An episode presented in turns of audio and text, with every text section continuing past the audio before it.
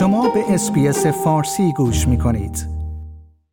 در روزهای اخیر استرالیا و هند یک قرارداد تجاری بزرگ امضا کردند که تعرفه ها و عوارض گمرک را بر طیف وسیعی از صادرات و واردات دو کشور کاهش می دهد. نخست وزیر اسکات موریسون می‌گوید که یکی از بزرگترین درهای اقتصادی موجود برای استرالیا باز شده اما منتقدان دست روی محرمانه بودن و عدم شفافیت جزئیات این توافقنامه می‌گذارند. من فاطمه آشمی هستم و به همراه همکارم تام کنتی گزارشی در این خصوص تهیه کرده ایم که توجه شما را به آن جلب می کنیم. شنبه گذشته استرالیا و هند یک قرارداد تجاری بزرگ را امضا کردند که طی آن تعرفه های صادراتی استرالیا را بر شراب و طیفی از محصولات کشاورزی دیگر از جمله آووکادو، گیلاس، آجیل، بلوبری و بادام کاهش می دهد. بر اساس این توافق، تعرفه ها بر بیش از 85 درصد از صادرات استرالیا به هند کاهش می و در همین حال 96 درصد از کالاهای وارداتی هندی به استرالیا نیز پس از اجرایی شدن این توافقنامه از مالیات معاف خواهند شد. نخست وزیر اسکات موریسون این توافق را به عنوان گشاینده یکی از بزرگترین درهای اقتصادی موجود در منطقه ستوده و گفته که ما سالها روی این موضوع کار کرده ایم و اقتصاد هند میلیاردها دلار ارزش دارد و بسیاری از کشورها خواهان تجارت بیشتر با هند هستند اما این استرالیاست که توانسته توافقی را در این زمینه تضمین کند. We've been working on this for many years, the last three and a half years in particular. We are opening the biggest door of one of the biggest economies in the world uh, in, the, in India. Now, the Indian economy is worth uh, billions and billions and billions all around the world. And there are many countries who want to do more business with India, but it's actually Australia that has been able to secure and the agreement um, that we've been able to reach آقای موریسون از تونی ابوت نخست وزیر سابق که فرستاده ویژه برای این توافق نامه بوده و همچنین از نارندا مودی نخست وزیر هند تشکر کرده است. در حالی که تا زمان برگزاری انتخابات آتی فدرال زمان کمی باقی است، آقای موریسون می‌گوید که این توافق به منظور ایجاد مشاغل بیشتر به امضا رسیده.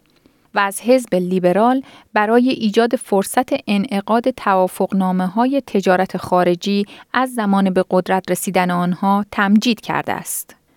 وی می‌گوید که این قراردادهای تجاری بازارهای جهانی و ثروت موجود در منطقه را برای استرالیا باز می کند و در نتیجه فرصتهای شغلی بیشتری را برای استرالیایی ها ایجاد خواهند کرد.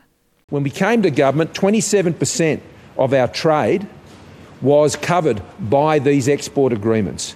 Today, it's 78%. And what we're doing is we're unlocking the markets around the world for Australians so they can unlock the wealth that is in our regions and they can unlock the jobs.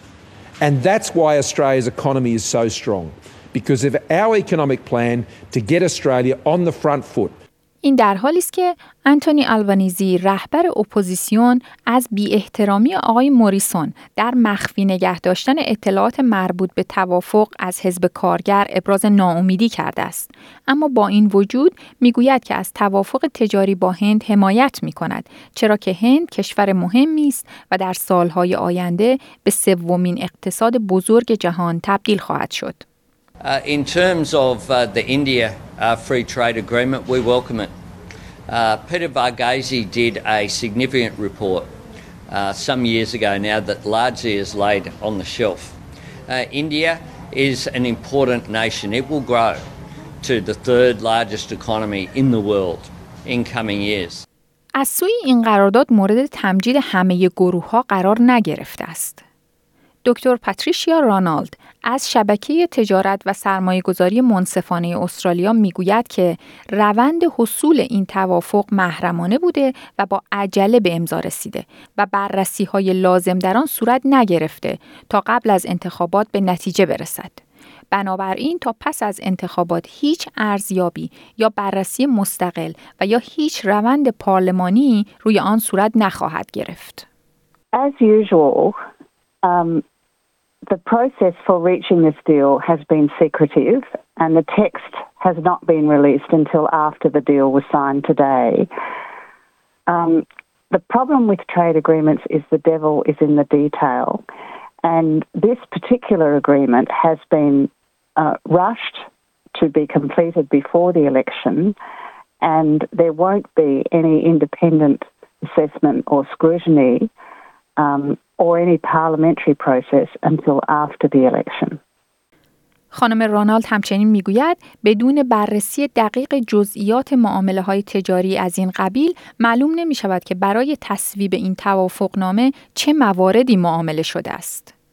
او می‌گوید این به این معناست که استرالیایی ها مجبورند به وعده های دولت اعتماد کنند که همه چیز در این توافقنامه مثبت است اما هزینه ها و منافع واقعی آن تا پس از انتخابات مشخص نخواهد شد.